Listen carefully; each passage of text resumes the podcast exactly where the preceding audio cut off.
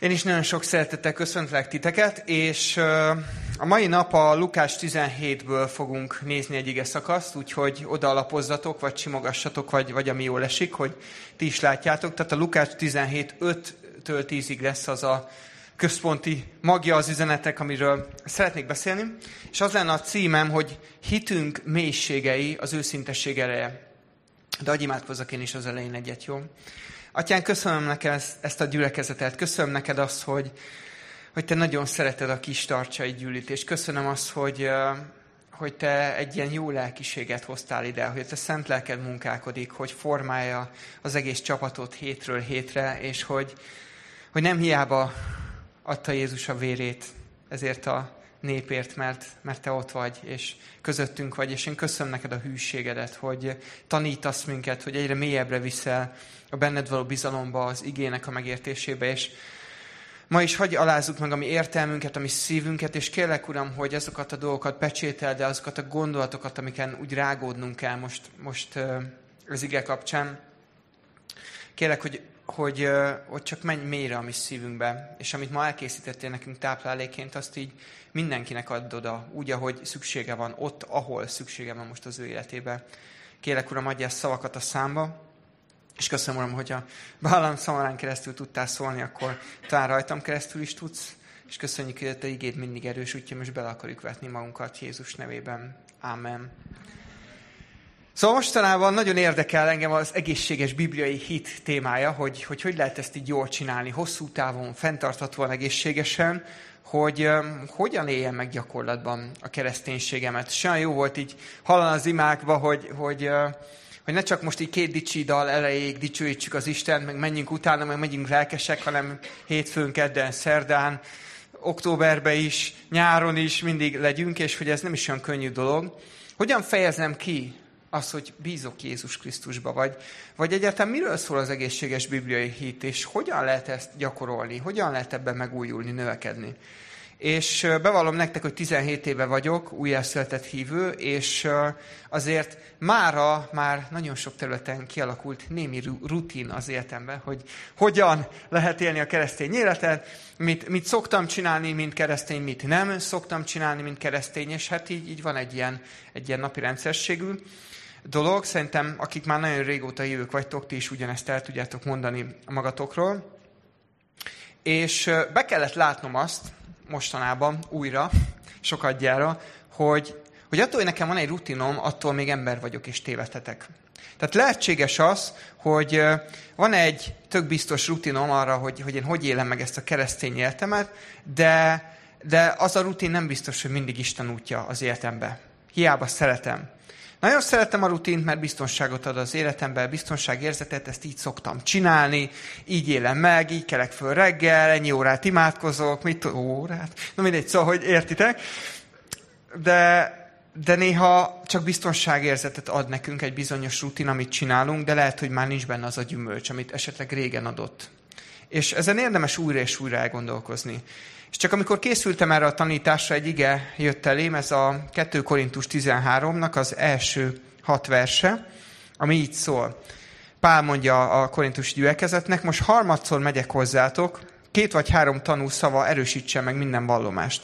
Előre megmondtam, most is előre mondom, mint másodszori ott létemkor, és most távol létemben is azoknak, akik előzőleg védkeztek, de a többieknek is, ha még egyszer elmegyek, nem leszek kíméletes. Mint hogy annak bizonyítékát keresitek, hogy általán valóban a Krisztus szól, aki veletek szemben nem erőtlen, hanem hatalmas közöttetek. Mert ha meg is feszítetett erőtlenségből, él az Isten hatalmából, és ha mi erőtlenek vagyunk is ő benne, élni fogunk vele együtt az Isten hatalmából közöttetek. Önmagatokat tegyétek próbára, hogy igazán hisztek el. Önmagatokat vizsgáljátok meg, vagy nem ismeritek fel magatokban, hogy Jézus Krisztus bennetek van, ha nem, akkor még kipróbálatlanok vagytok. De remélem felismeritek, hogy mi viszont kipróbáltak vagyunk. Ugye ez egy nagyon kemény ige, és ugye arról szól az egész második korintusi levél, hogy Pálapostól, meg a korintusi gyülekezet között így van egy nagy konfliktus, tehát hogy egy nagy vita van, és sokan lenézik Pált, hogy jó, hát gyenge, csak itt távolról magyaráz nekünk, hogy ezt kéne, meg azt kéne, de hát megjelenik, akkor egy szót sem mer szólni meg ilyesmi. És ez a konfliktus ugye nagyon sok sebet okozott a gyülekezeti embereknek, a tagoknak, és Pálapostól nagyon őszintén elmondja a korintusi gyülekezetének, hogy, hogy figyeljetek, a gondolkodásmódotok és a rutinotok nincs rendben. Tehát ahogy Istenről gondolkodtok, ahogy csináltok a dolgokat, ahogy lereagáltok helyzeteket, az nincs rendben. És azt hiszitek, hogy az Istent szolgáljátok, de valójában csak a saját önzéseteket szolgáljátok. És ez egy nagyon fájdalmas dolog, hogyha ha valaki ezt így, így közli velünk, hogy figyelj, te most azt hiszed, hogy fú, de mész előre, és az Isten ér minden, de valójában amit csinálsz, az csak azért van, hogy, hogy neked így jó lessen, vagy neked jobb legyen. Magad körül fologsz. És van egy mondat ebbe a részbe, ami, amit szerintem az egészséges keresztény embereknek újra és újra föl kell tenniük, és én is föltettem magamnak, hogy, hogy igazán hiszek-e? Tényleg a bibliai hit útján járok-e? Vagy már a saját önzésem útján becsomagolva egy ilyen keresztény mázba. Tehát, hogy mi a helyzet az én szívemmel, mi a helyzet a korintusiak szívével. És valószínűleg, hogyha igazán a bibliai hit útján jártak volna ezek a korintusiak akkor és ott, akkor ez a konfliktus nem is létezett volna. És itt ebben a részben van egy ilyen nagyon fontos, kiemelendő dolog, hogy, hogy azt mondja Pálapostól, hogy a láthatatlan, de személyes Isten hatalma ott van a gyülekezetben hogy ők ezt megtapasztalták már többször. Hogy a láthatatlan, személyes Isten ott van az apostolokban is benne, az ő hatalma ott van velük, és ez meg tud nyilvánulni, ugye ha majd eljövünk, akkor majd meglátjátok, mondja Pál. És a korintusi keresztényekben is, hogy ismerjétek föl, hogy a láthatatlan, de személyes Isten ott van veletek. És azt gondolom, hogy a bibliai hitnek számolnia kell ezzel a láthatatlan, de személyes Isten jelenlétével. Ez nagyon-nagyon fontos, és ez lesz így a mai napi kulcsmondata, hogy, hogy arra kell alapoznunk mindent, hogy a láthatatlan, de személyes Isten ott van velünk, és ő képes benyúlni ebbe a látható világba, és újra és újra megteszi. Az apostolok, Jézusnak ugye a legközelebbi tanítványai is küzdöttek ezzel a témával, amikor együtt voltak folyamatosan Jézussal, ők is meg akarták érteni a hit titkát, és növekedni szerettek volna ebben, és a mai ige szakaszunk, amit ugye Lukács evangéliumában már mondtam, ez a Lukás 17.5-től, ez erről szól. Ezzel kapcsolatban szeretnék egy-két dolgot megmutatni nektek, mert szerintem nagyon izgalmas. Úgyhogy a 17.5-től 10-ig olvasom. Az apostolok így szóltak az Úrhoz. Növeld a hitünket. Az Úr ezt válaszolta. Ha akkor a hitetek volna, mint egy mustármag, és így szólnátok ez a vadfügefához, szakadj ki gyökerestül, és gyökerez meg a tengerben, az engedelmeskedne nektek. Ki az közületek, aki ezt mondja szolgájának, amikor a szántás és a legeltetés után megjön a mezőről. Jöjj ide hamar, és ülj az asztalhoz. Nem azt mondja inkább neki, készíts nekem valami vacsorára valót, öveszt fel magadat, és szolgálj fel nekem, míg eszem és iszom, te majd azután egyél és igyál. Vajon megköszönnie annak a szolgának, hogy teljesítette, amit parancsolt neki? Azért tehát ti is, ha teljesítettétek mindazt, amit parancsolnak nektek, mondjátok ezt, haszontalan szolgák vagyunk, azt tettük, ami a kötelességünk volt. Szerintem ez a rész Jézus beszédének egy nagyon nehezen érthető mm, momentuma. Főleg a haszontalan példaszolgálata. Egy elolvassuk, és mm, Jézus, ezt most miért mondtad? És miért a hittel kapcsolatban mondtad? És hogy van ez az egész dolog? És az apostolok kérése nagyon érdekes, ugye? Meg nagyon érthető is. Uram, növeld a hitünket. Szerintem mindannyian már eljutottunk a keresztényetünkbe arra a pontra, amikor oda mentünk, és azt mondtuk, hogy Uram, annyira jó lenne, egy kicsit így feltupíroznád a hitünket, hogy, hogy nőhetne a mi hitünk, mert, mert ez annyira klassz lenne. És néhány kommentár szerint ez ilyen karizmatikus lelkesedésből tették a kedves, kedves apostolok, hogy fú, láttuk Jézus mekkora csodákat csinálsz, akkor a mi hitünket is növelt fel akkorára, hogy mi is ekkora csodákat csináljunk, és ilyesmi. De szerintem ennél sokkal többről szól ez a kérdés. Ez a szívbőli mély kérés az apostolok részéről.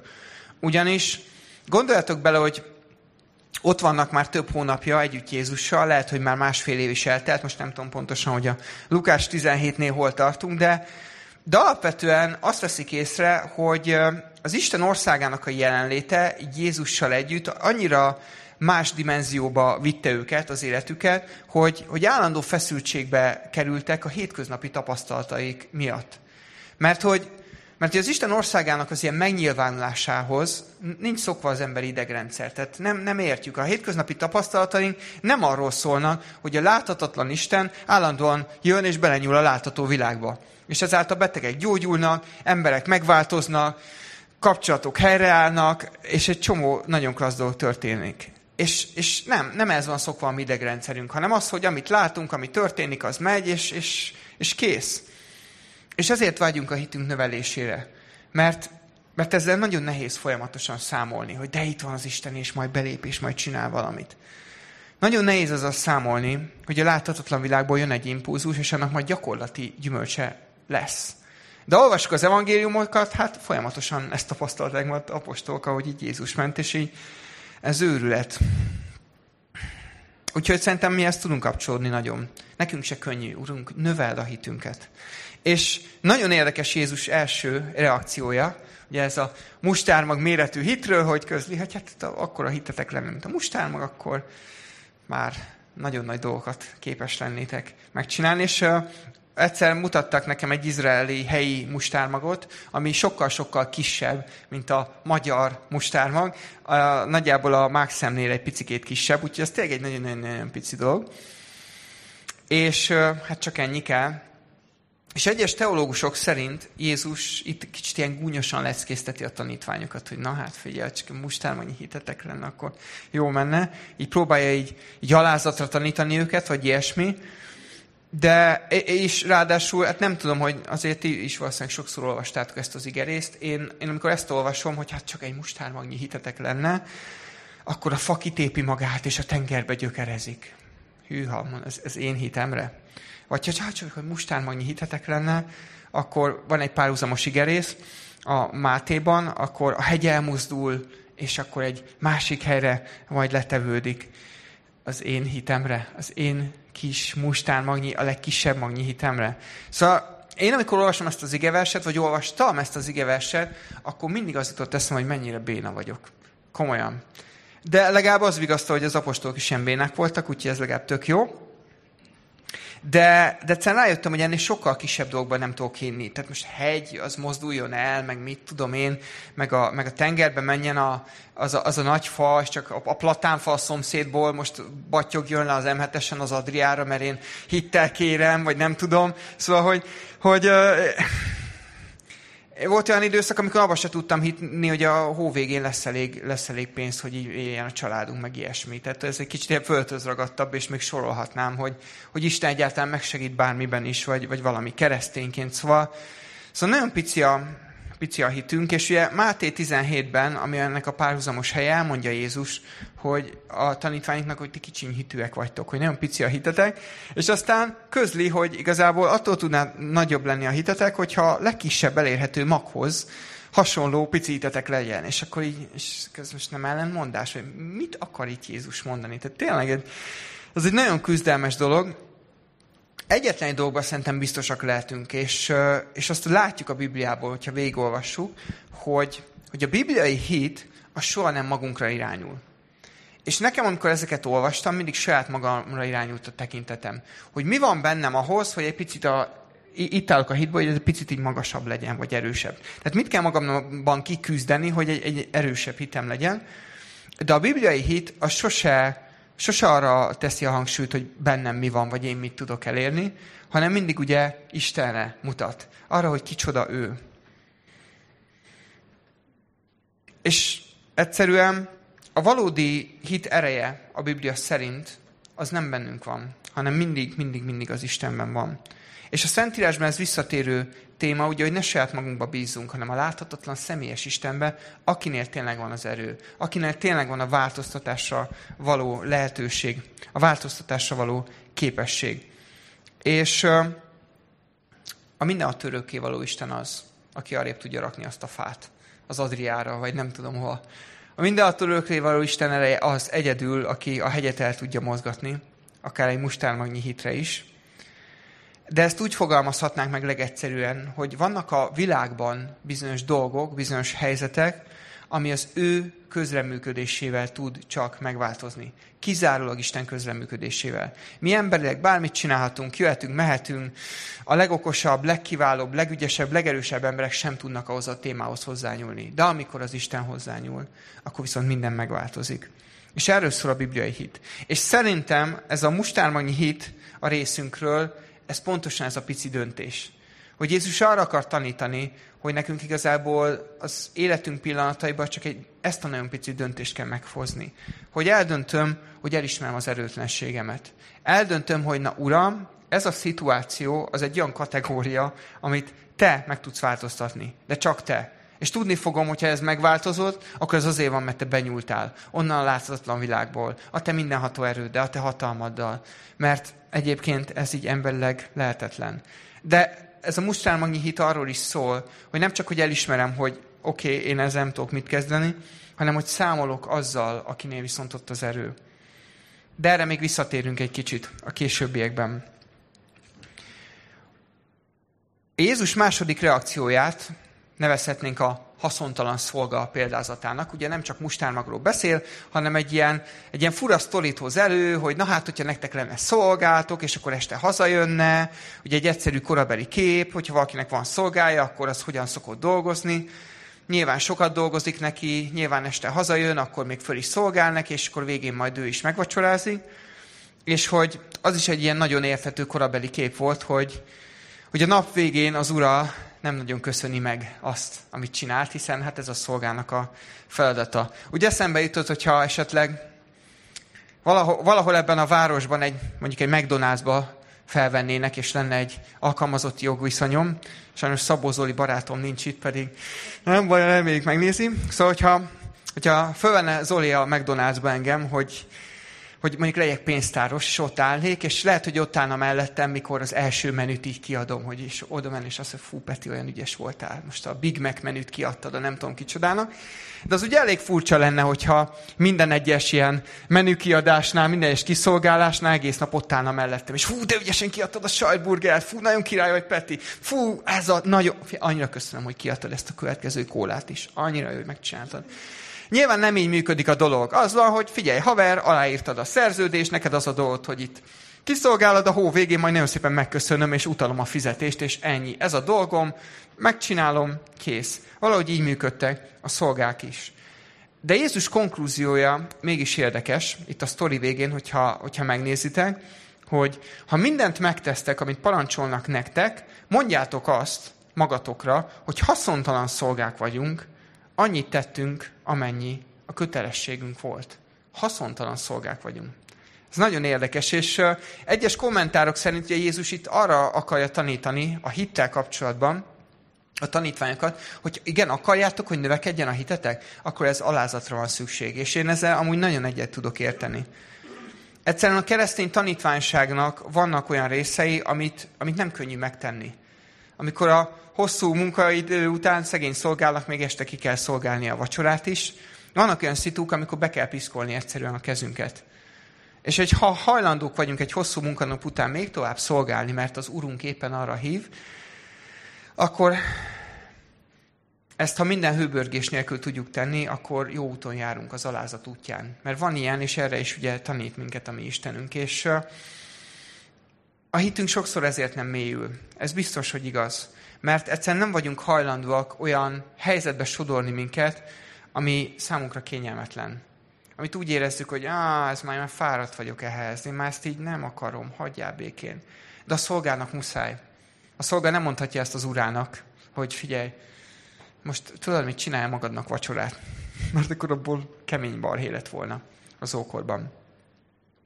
De ebbe az egész haszontalan szolga témába engem, engem különösen így, így megfogott, vagy megakasztott még egy rész.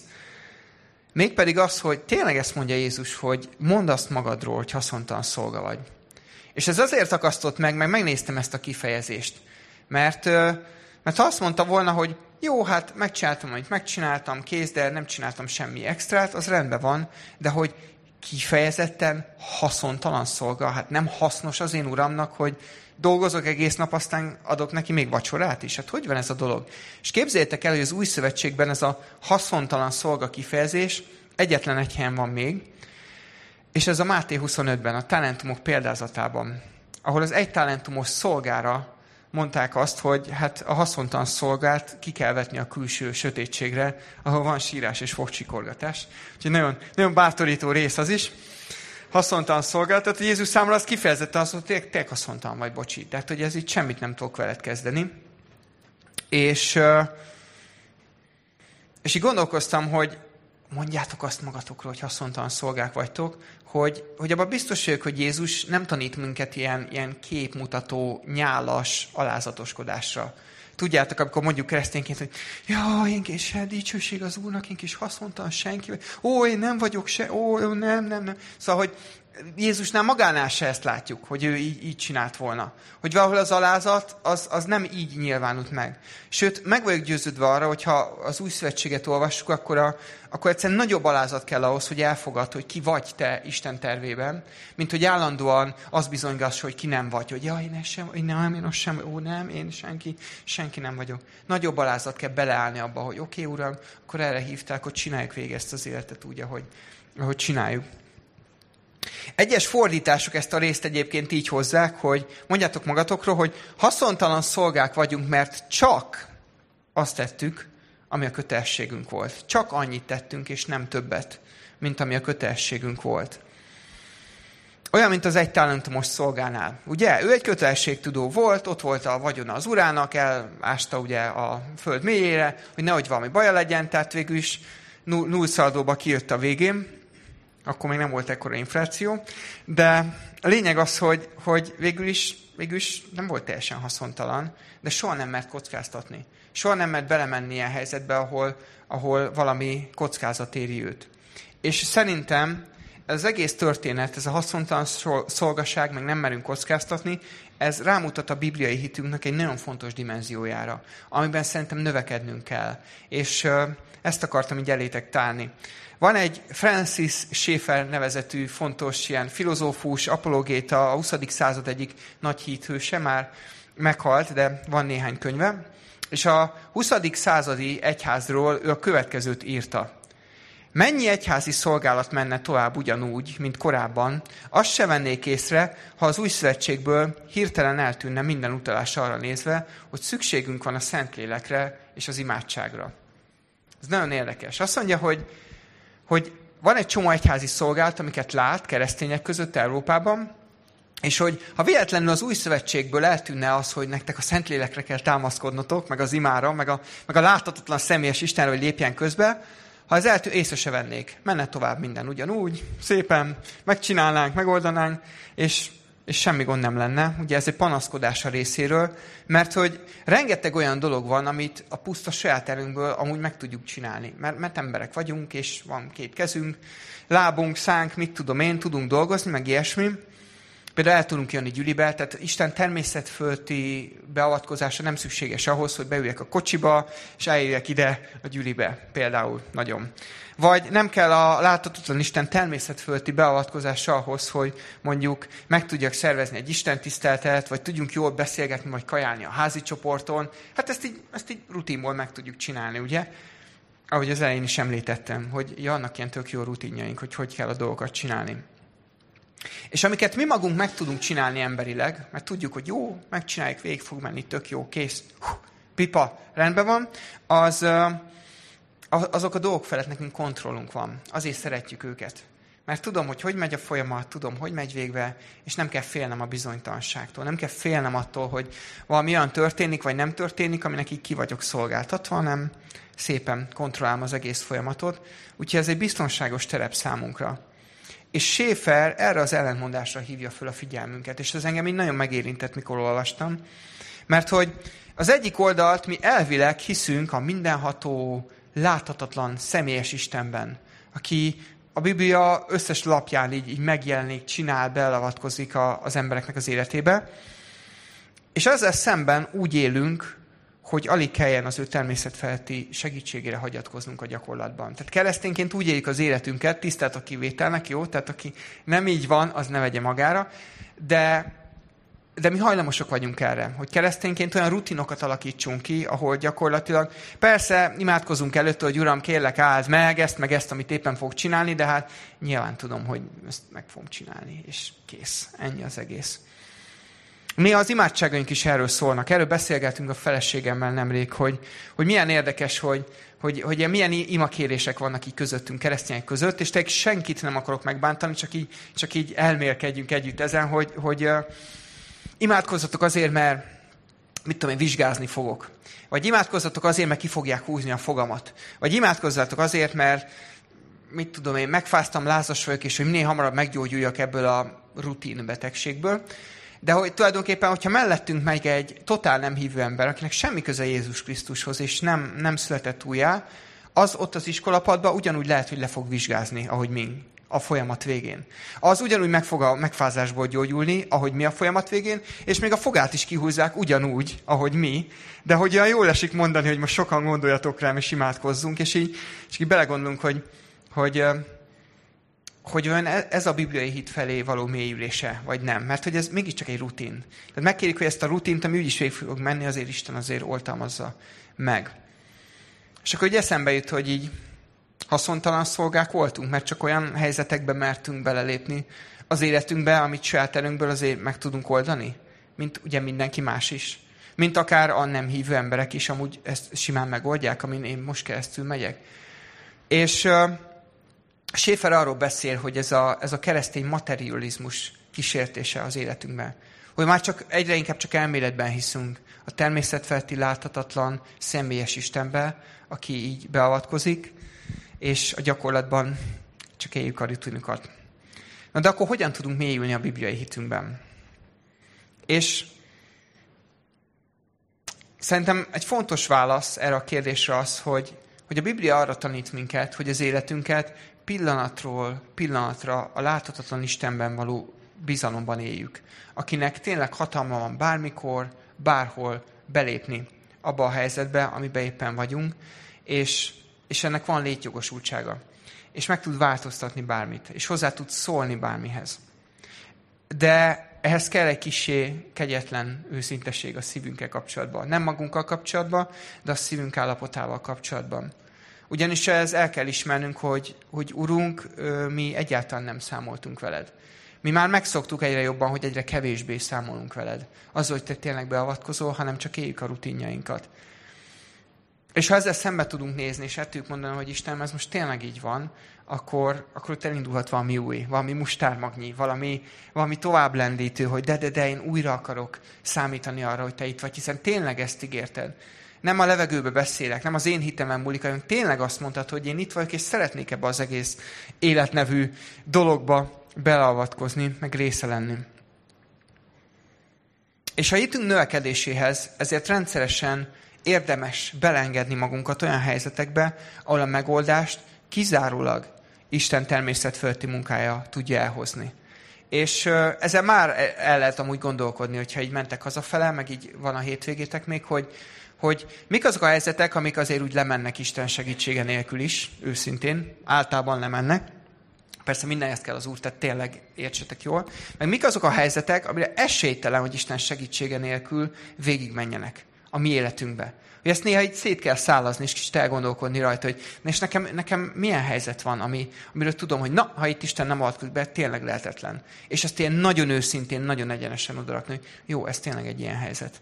Na és akkor belengedem magam. De hagyd mutassak erre egy-két bibliai példát, mert, mert annyira jó a Szentírás, hogy gyakorlatilag a hit hőseinek az életében, az Ószövetségben is, meg az Új Szövetségben is konkrétan ezt így megmutatja, hogy na, na kérlek szépen, akkor ez így néz ki a gyakorlatban. Hál' Istennek, van példánk rá. Az egyik ilyen jó példa, a nagyon sok ószövetségi példa közül egyébként Mózes. Tehát 2 Mózes 14, 15-től 16-ig olvasom. Akkor ezt mondta Mózesnek az úr. Miért kiáltasz én hozzám? Szó Izrael fiaihoz, hogy induljanak útnak, te pedig emelt fel a botodat, nyújtsd a kezedet a tenger fölé, és hasíts ketté, hogy szárazon menjenek át Izrael fiai a tenger közepén. Ugye? Sima ügy, nem? Reggel fölkelsz, napi háromszor ketté választod a vörös tenger, tehát mi a kérdés? Tedd fel a botod, azt csinálja. Tehát Isten nagyon érdekesen beszél Mózessel. És gondoljatok bele, hogy Mózes ugyanolyan ember volt, mint mi. Tehát semmivel nem különlegesebb, húsvér, hétköznapi ember. Neki is volt egy sok-sok évtizedes élettapasztalata, mielőtt eljutott ide.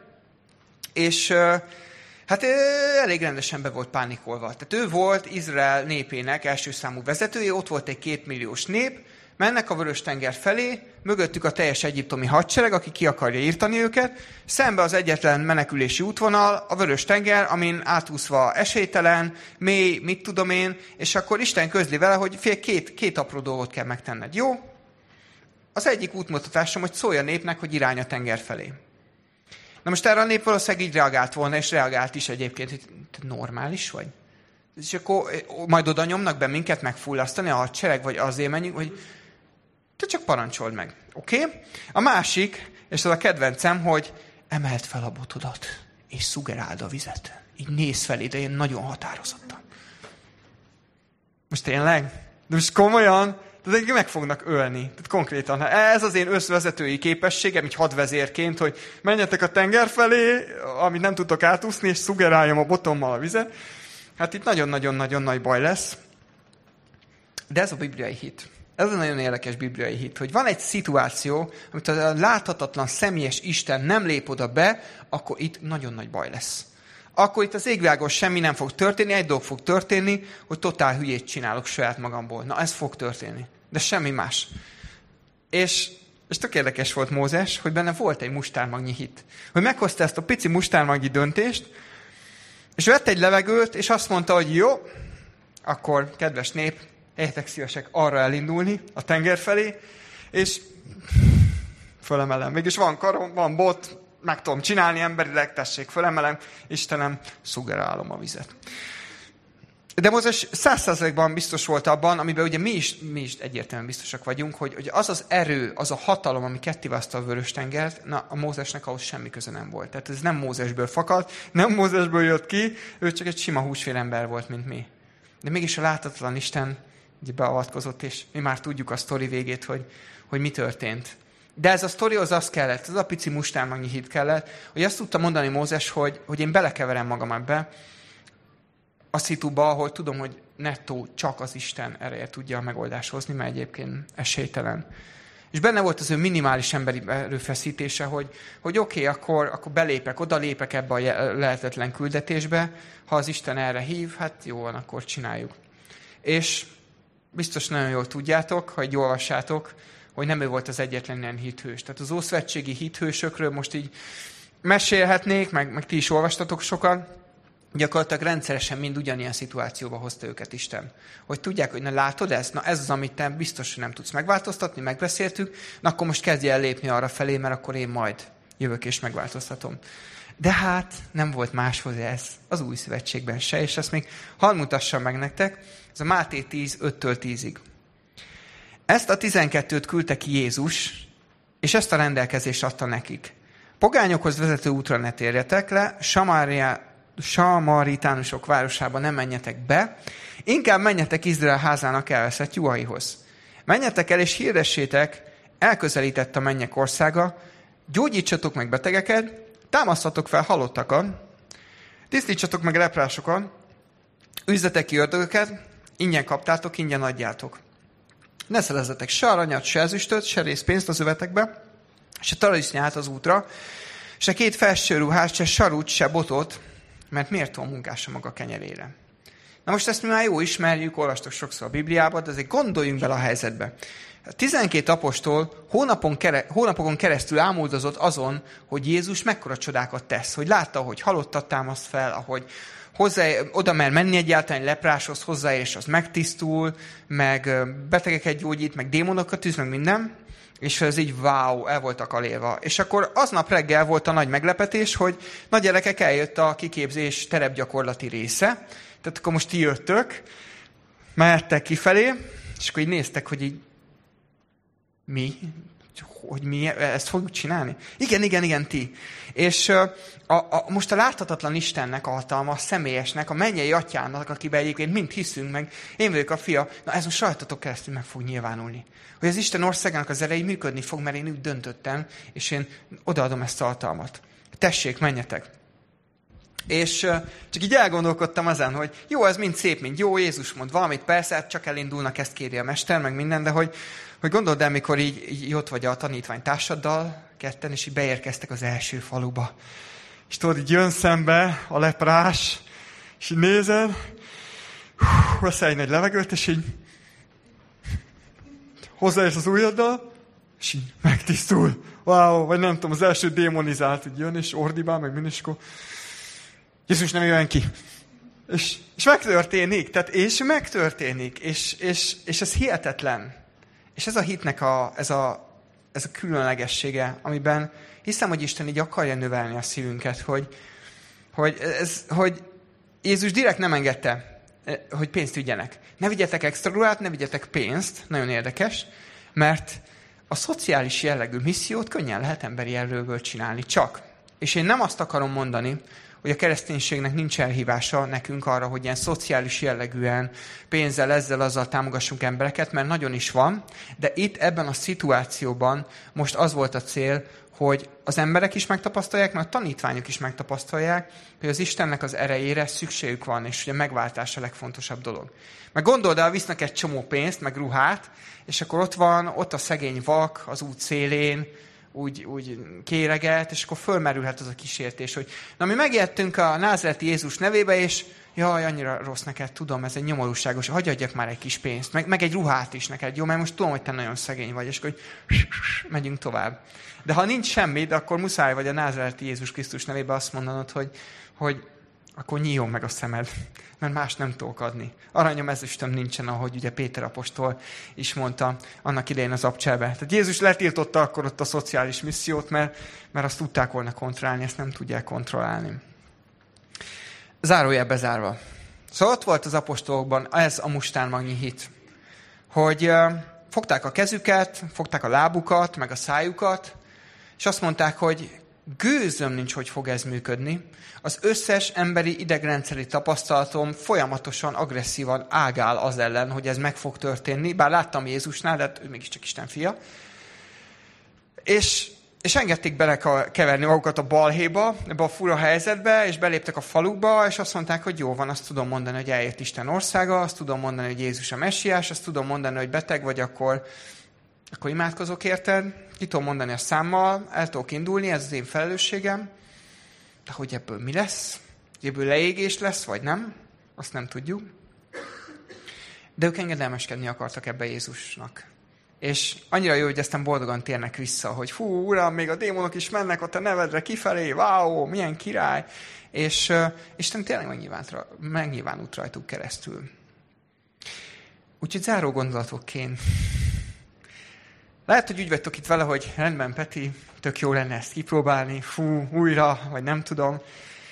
De, de hogy az egy kérdés felmerül, hogy, hogy mi a különbség a bibliai bátor hit, amit itt láttunk eddig, között, és az Isten kísértése között. És szerintem ez egy nagyon fontos kérdés. Mert mert hogy vannak emberek, keresztények, akik már sokszor megpróbálták ezt, hogy na jó, megyünk, és akkor jöjjön az Isten hatalma le a mennyből, és akkor mi megmutassuk, és mit tudom én, és hát felsültek. És nem történt semmi, és ez egy nagyon rossz volt. A kereszténységnek is egy rossz példa volt, meg, meg, meg a nem hívő emberek számára is egy ilyen lejáratás volt. És én arra jutottam a Biblia alapján, hogy, hogy Isten kísértése az, amikor a Szentléleknek a természetfelti erejét olyan helyzetbe akarjuk így behívni, amire Jézus nem adott ígéretet, hogy ebben ott lesz. Hogy nem adott egyértelmű ígéretet rá, hogy ott lesz. Vagy amikor a saját önzésünk motivál, mert csodát akarunk látni. Tehát azt szeretnénk, hogy minél több csoda legyen, mert az fontos, mert, mert, akkor, majd, mert akkor majd milyen jó erősek, meg bátlak leszünk. Mint azokról, hogy hallottam ilyen karizmatikus testvérekről, akik bementek a kórházba, és ilyen tolókocsis embereket próbáltak így fölrángatni, és hát ugye azok visszaültek. De nagyon nagy erővel imádkoztak, meg mondták, de úgy nem történt semmi, és ez nagyon szomorú. de lehet, hogy ilyenkor csak az, az motiválta, hogy na most akkor megmutatjuk, hogy milyen, milyen menők vagyunk, hogy nem tudom, mi tudunk ilyen csodákat tenni. Ez egy nehéz dolog, tényleg. És nem akarom bántani őket, mert legalább keresték a természetfeletti Istennel való ezt a fajta közösséget, úgyhogy ilyen szempontból tisztelet, csak lehet, hogy nem jó úton. De arra jutottam, hogy a bibliai hit mindig Isten ígéreteire támaszkodik, és alázattal szeretni akarja a többi embert. És el akarja érni ezt a többi embert az Isten országa számára. És Jézusnak nagyon kemény ígéretei vannak azzal kapcsolatban, hogy ő velünk lesz a világ végézeteig, hogy menjünk, tegyünk tanítványá minden embert, hogy, hogy merjünk, a, merjünk a nem hívő emberekért imádkozni, hogy merjünk olyan emberekhez odavinni az Istennek a valóságát, akik még azt se tudják, hogy kicsoda az Úr. És hogy ő ebbe benne lesz, hogy ő megerősíti ezt az ige hirdetést, hogy ő megerősíti azokat a dolgokat, amiket mi elmondunk róla, hogy egyébként ő tényleg föltámadt és vele lehet találkozni. És akár jöhetnek ilyen gyógyulások, meg ilyen természetfölti csodák is ehhez az egész dologhoz. És az új szövetség világos tanítása az, hogy, hogy ilyen missziós szívre, meg ilyen hitre, ilyen kis mustármagnira a, a személyes Isten láthatatlan világból erővel fog reagálni, hogy megerősítse a szóbeli ige hirdetésünket. És ez szerintem nagyon bátorító. Mert ebben hittek a korai tanítványok, és ebben hihetünk mi is. És én tudom, hogy annyiszor átmentem ilyen helyzeten, hogy, hogy nem hívő barátommal, ismerősömmel beszélgettem, és így gondolkoztam belül, hogy hmm, inkább hagyjuk ezt az Isten témát, mert hogyha ezt felhozom, és mondjuk ebből semmi gyakorlatit nem lát, csak az én beszédemet, akkor én is megszégyenülök, meg Isten is megszégyenül. De, de nem ezt mondja az új szövetség. Hogy nyugodtan támaszkodhatunk rá, hogy az Isten velünk van akkor, a láthatatlan és személyes Isten, és ő meg akarja érinteni ezeket az embereket, azokat a nem hívőket, akik körülöttünk vannak. Szóval mondhatnám úgy is, hogy a bibliai hit növekedése olyan, mint egy ilyen izomnövelő edzés. Ezt könnyen meg lehet jegyezni. Ugye mondták, hogy Peti, hogy ha a bicepszedet akarod vastagítani, akkor, akkor ne két kilós súlyjal csináld. Mert az a helyzet, hogy két kilós súlyt azt rutinból elbírom, tehát azt így rángathatom egész nap, abból nem lesz nagyobb karom soha az életbe, hanem ha vastagítani akarom, akkor nagyobb súlyt, olyat, ami úgy nehéz, úgy megizzaszt, mert így ú, nehéz felemelni, akkor lesz. Akkor 15-20 kilóssal csináljam, és az már kihívás. És, és nekünk is ez egy kihívás, hogy, hogy lehet, hogy van egy szinte száz százalékban rutin keresztény életünk, ami már megy, olyan, mint a két kilós súly, hogy persze, megyünk, csináljuk minden, ahol minden területen be vagyunk biztosítva. De mi lenne, ha most, ha most egy kicsit ebből hátrébb lépnénk, és azt mondanánk, hogy, hogy, hogy bemerünk menni olyan szituációkba is, ahol Isten megígérte, hogy ott lesz velünk, de, de nem szoktuk csinálni akár mondom ilyen egyszerű módon, hogy ha szomszédommal beszélgetek a nem hívővel, hogy amúgy, hogy amúgy én szeretem Jézust és él, és hogy, hogy, hogy őt is szereti nagyon. Vagy valami ilyesmi. Isten kockázatra hív minket. Kockázatra is hív minket, mert csak akkor lesz öt talentumból még öt. Hogyha belemerek menni egy ilyen helyzetbe, ahol tudom, hogy na, ha itt nem avatkozol bele, baj lesz. De tudod mit? Nem baj, belemegyek. Miért ne? Úgyhogy én erre akarok bátorítani titeket ma ezzel az egész üzenettel, hogy, hogy a te életedben hol van az a helyzet, ahol, ahol Isten segítsége nélkül nem lesz változás, nem lesz gyümölcs. Hol van az a helyzet, hogy hol vannak azok a helyzetek, hogy kérd el Istentől ezeket a helyzeteket. Hogy hol van most a hitednek az edzőterme, ahol kell egy kis kihívás. Ahol ott vagy, és tudod, hogy hm, ezt nem tudod kontrollálni, de olyan jó lenne, ha Isten beavatkozna. Úgyhogy Hát ezt beszéltek meg vele, én ezt nem tudom, nem is kell tudnom, de hadd imádkozzak ezért. Atyán, köszönjük neked azt, hogy te hűséges Isten vagy. Köszönjük neked, hogy, hogy az Isten országának eljövetelét, meg az evangéliumot, meg a, meg a világmissziót, meg azt, amit így ránk tanítványként bíztál, azt, azt te komolyan gondoltad. És nem csak 2000 éve gondoltad komolyan az apostolok korában, hanem itt a 21. században is teljesen komolyan gondolod. És azt is komolyan gondolod, hogy ebben mellénk állsz. És azt is komolyan gondolod, hogy, hogy ebben akarod edzeni a mi hitünket. Hogy mi meglássuk azt, amikor te, te megnyilvánulsz. Te belépsz, és olyan dolgokat csinálsz, amire a nem hívők is ámulva azt mondják, hogy, hogy ez te tőled van, hogy tényleg az élő Isten közöttetek van hívők között. És mi ezt szeretnénk megtapasztalni. Életmódon, egészséges módon, bölcs módon, biblikus módon, de szeretnénk megtapasztalni, Uram. És kérlek, Uram, hogy, hogy mutasd meg ezeket a helyzeteket az életünkbe, amiben egy bele akarsz keverni, hogy lássuk azt, hogy, hogy előttünk a vörös tengereket teszedett szét. Hogy előttünk a betegeket te gyógyítod meg. Hogy előttünk a lelkileg halottakat te hozod át a dicsőséges országodba. Annyira vágyunk erre, hogy te megmozduljál, hogy mozdulj erre a témára, és, és köszönjük, hogy sokszor nem az a baj, hogy nem te mozdulsz erre a témára, az a baj, hogy mi nem mozdulunk erre a témára. Úgyhogy kérlek, Uram, hogy, hogy mutasd meg nekünk, hogy hol vagyunk biztonságban, túl nagy biztonságban, hogy hol akarsz egy kicsit kizökkenteni ebből azért, hogy, hogy rá, rád kelljen hagyatkoznunk sokkal inkább. Kérlek, Uram, hogy ezt mutasd meg mindenkinek, és add, hogy egy ilyen jó gyümölcse legyen, egy jó, jó ö, megtapasztás legyen mindenki számára az, hogy él az Isten és működik, mert ez az igazság. Mert különben semmi értelme keresztény életet élni, hogyha mi nem számítunk rá, hogy Te itt vagy velünk. Kérlek, Uram, hogy, hogy így növeld a mi hitünket. Jézus nevében. Amen.